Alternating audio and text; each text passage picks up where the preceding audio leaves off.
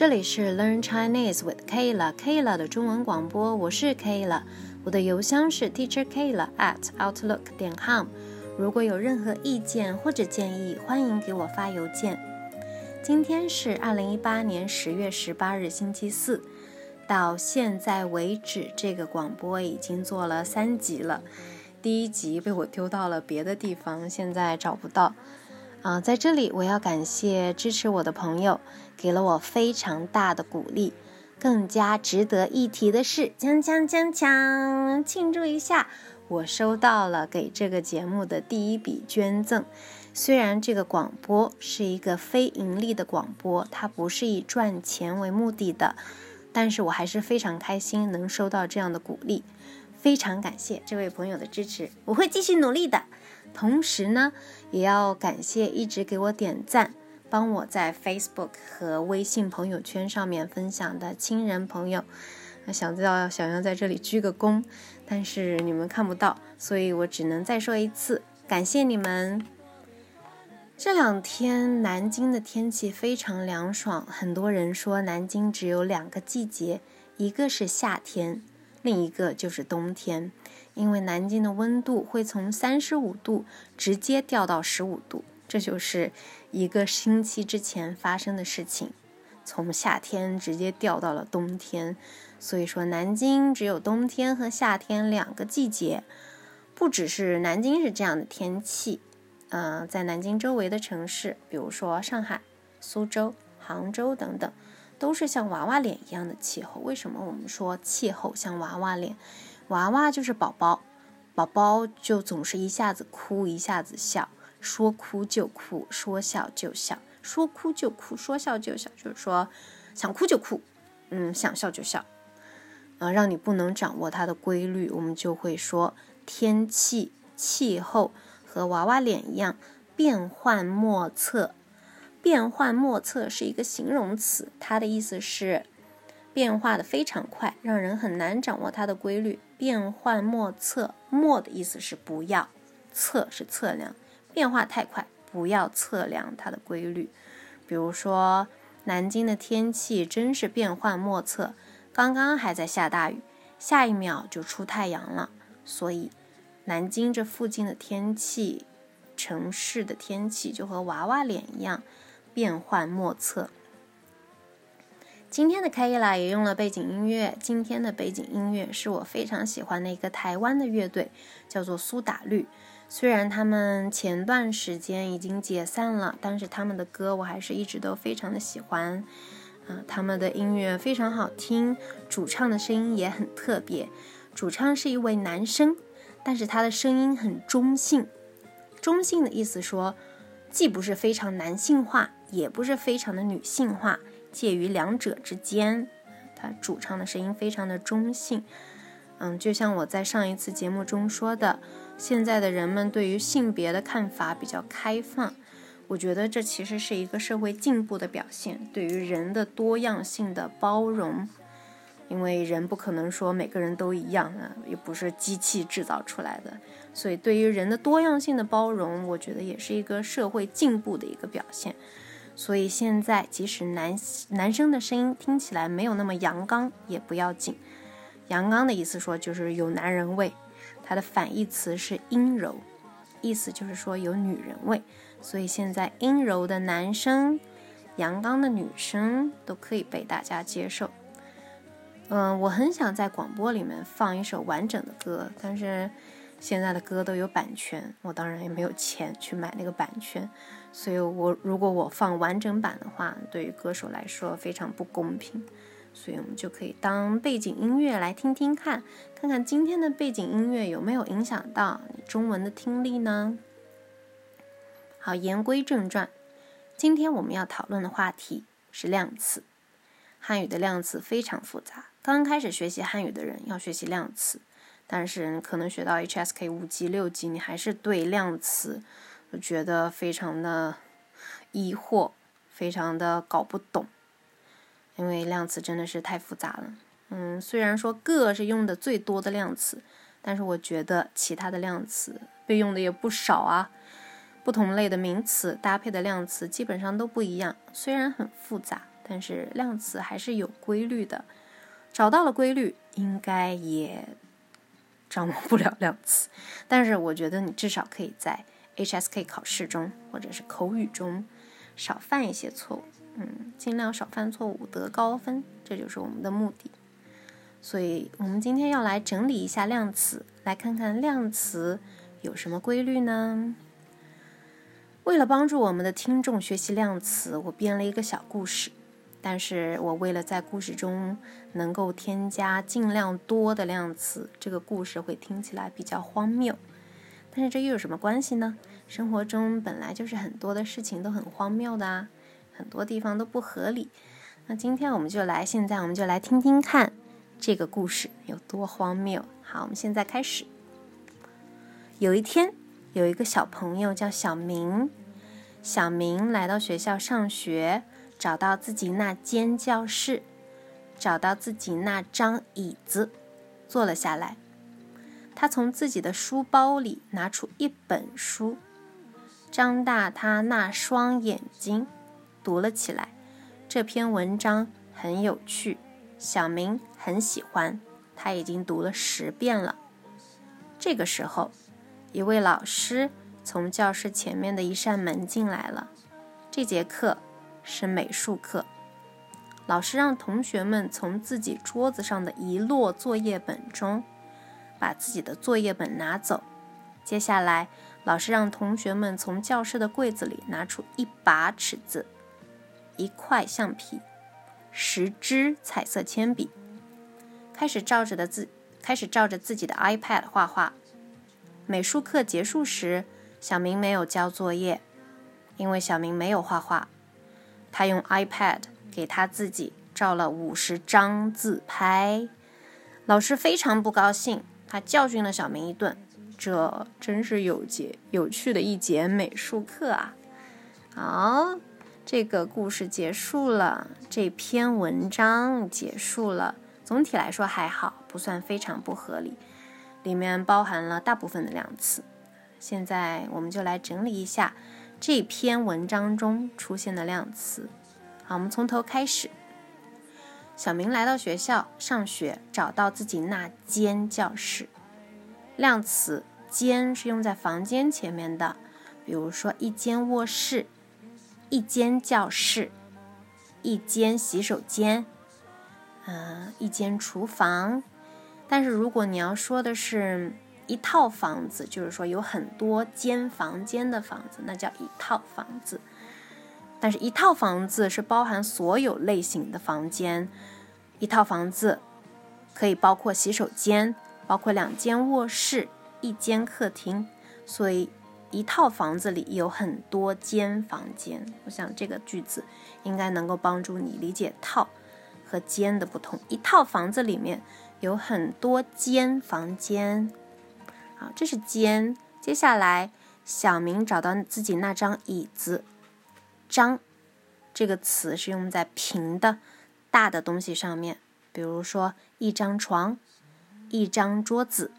一张纸，纸也是平平的、大大的；桌子也是，床也是平平的、大大的。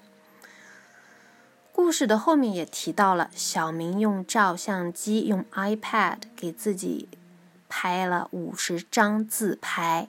自拍也是平的、大的，自拍是照片嘛，也是平的、大的。所以我们说五十张自拍，五十张照片。虽然现在大家都用手机。或者是 iPad 给自己照照片，但是我们还是会说张。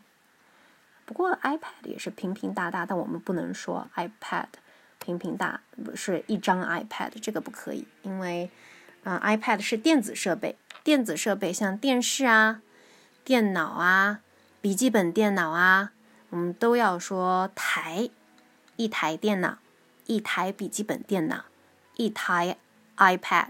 嗯，这是台。好，刚才我们说到张五十张自拍，故事的这个地方听起来有一点荒谬。那怎么可能小朋友在课上拿着 iPad 给自己照五十张自拍？但是这个故事只有这个部分是真实发生过的。当我在学校工作的时候，真的有学生手上拿到 iPad 不完成任务，一直在玩自拍。下课的时候，我从他的 iPad 中找到了很多自拍，全是他，呃，对着自己的下巴壳，嘿嘿嘿嘿嘿，一下子照了很多照片，五十张自拍，但是任务一点都没有完成。所以有时候听起来夸张的事情，说不定反而是事实。这个部分五十张自拍啊。接着，小明从自己的书包中拿出一本书，本用在书前面，一本书。一本本子，这个比较简单。小明接着，小明张大他那双眼睛啊，“双”这个词非常好，我们有必要把它单独拉出来讲一下。有两个一样的东西在一起，要用“双”，比如说一双筷子，一双眼睛，一双鞋，一双耳朵。但是还有一个词叫做“对”，“对”和“双”。两个非常相同的词，对，也是两个相似的东西放在一起。那它们的用法有什么不一样呢？那我们可不可以说一对眼睛或者是一对耳朵呢？这个是不可以的啊，当然不可以，不然为什么我们不说？呃，对和双是不可不可以混在一起用的。它们的不同点在于，双是用在不可以分开的东西上面的，一双眼睛不可以分开。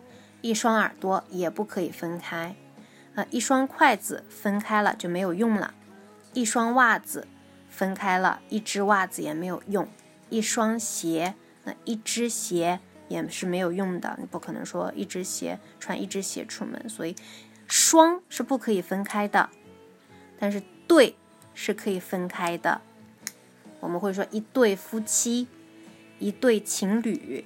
虽然这样说起来好像有点忧伤，一对夫妻，但是夫妻分开以后，那还是一个人和另一个人嘛，那还是可以 可以用的，不是说就没有用了。所以一对对的话是可以分开的，情侣也是一样。那呃，情侣分开了以后，那两个人还是好好的。所以说，嗯，对是可以分开的，但是双是不可以分开的。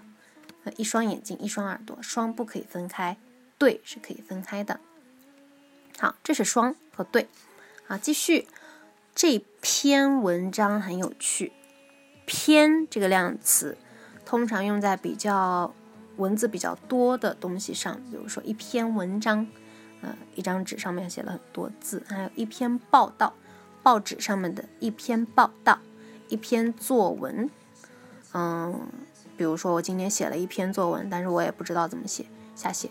所以说，一篇作文，那一篇报道，一篇文章。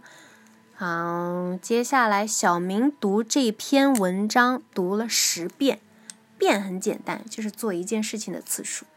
我读了一遍书，这个字老师让我罚写一百遍，老师让我把这个错字写一百遍，或者经常可以可能听到，那女生对男生喊说：“我已经跟你说了很多遍了，你有没有在听啊？”所以说说了很多遍一样的事情，说了很多遍，肯定会让人觉得烦呐。所以别人说的话要认真听哦。好，这是变，做一件事情做了很多次，就是变啊。接下来，老师从教室前面的一扇门进来了，可以像扇子一样打开的东西，窗户、门，前面要用扇。老师从教室的前面一扇门进来了，或者说老师打开了教室里面的那扇窗户。可以打开的东西、推开的东西用扇。课前面的量词要用节，一节数学课，一节化学课。好，好课这个节没什么好说的，很简单。嗯，接下来老师让同学们从自己桌子上的一摞作业本。一摞作业本的意意思是从由一本一本放起来的很多本书比较整齐的放成了一摞，很多本书组成了一摞作业本，所以一摞作业本里面肯定是有很多作业本的。啊，这是一摞，摞是有很多东西堆起来的东西，很多东西堆在一起叫做摞。呃，一摞书或者是嗯。其他的很少，基本上就只有一摞书。好，接下来老师让同学们拿出一把尺子，需要用手掌抓住的。手有两个部分，一个是五根手指头，另一个就是手掌，就是说中间的这一块需要用手掌抓住的，叫做把。比如说一把刀，一把剪刀。啊自行车的车把，你需要用手握住的那个地地方，跟手掌握住有关系的，叫做把。一把刀，一把剪刀，还有我一把把它抓住了，用手掌把它抓住，我一把把它抓住了。有时候有一个动作也可以用把，一把把它抓住。好，这里是把，一把刀，一把剪刀，然后是一块橡皮，固定的，不好再分开的。我们用一块。一块橡皮和一块肉，一块肉那可能不是很大，但是小小的一块肉，嗯，大蛋糕上面切下来的一块小蛋糕，一块蛋糕，那已经是一小块了，肯定不是说那么大的一块，是分给一个人的一小块，所以不好再分开，所以是一块固定的，不好再分开的，那是块。中国的钱也是用块作为量词，块和元这是一个用法。但是这跟那个前面说的固定的不可以再分开是另一回事，这是另一个故事了。好，接下来橡皮后面是十支彩色铅笔，细细长长但是比较小的东西，用支，一支笔，一支筷子，筷子也是细细长长很小的。啊，接下来。嗯，支这个没什么好说的，很简单。后面的照片用张，这个我们说过了。小明没有完成任务，最后的时候，下课了，老师教训了小明一顿。教训，嗯，之前有人问过我，教训，教训是什么意思？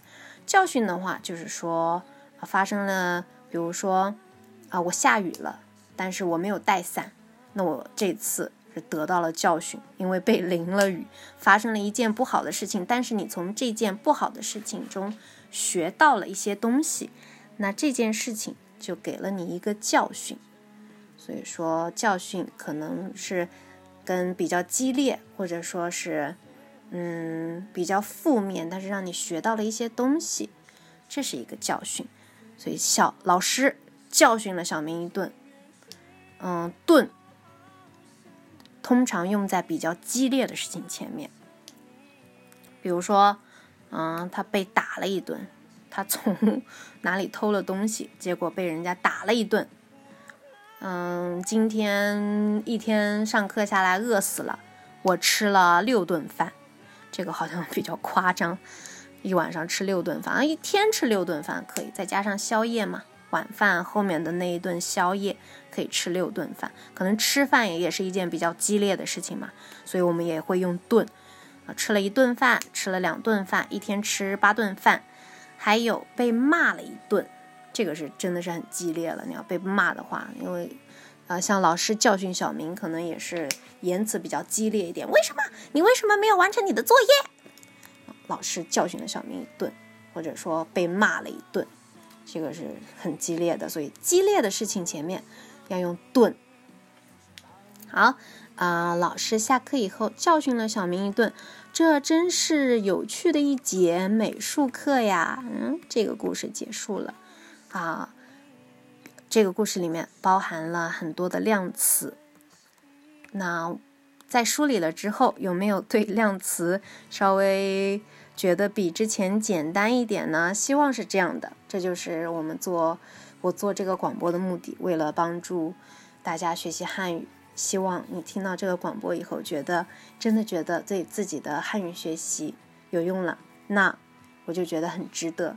好，今天的广播就到这里。我们今天讨论的是量词，对你有没有帮助呢？我是 Kayla，。这里是 Learn Chinese with Kayla Kayla 的中文广播，我的邮箱是 Teacher Kayla at outlook 点 com。如果有任何意见或者建议，欢迎给我发邮件。嗯，好，今天的广播就到这里，拜拜。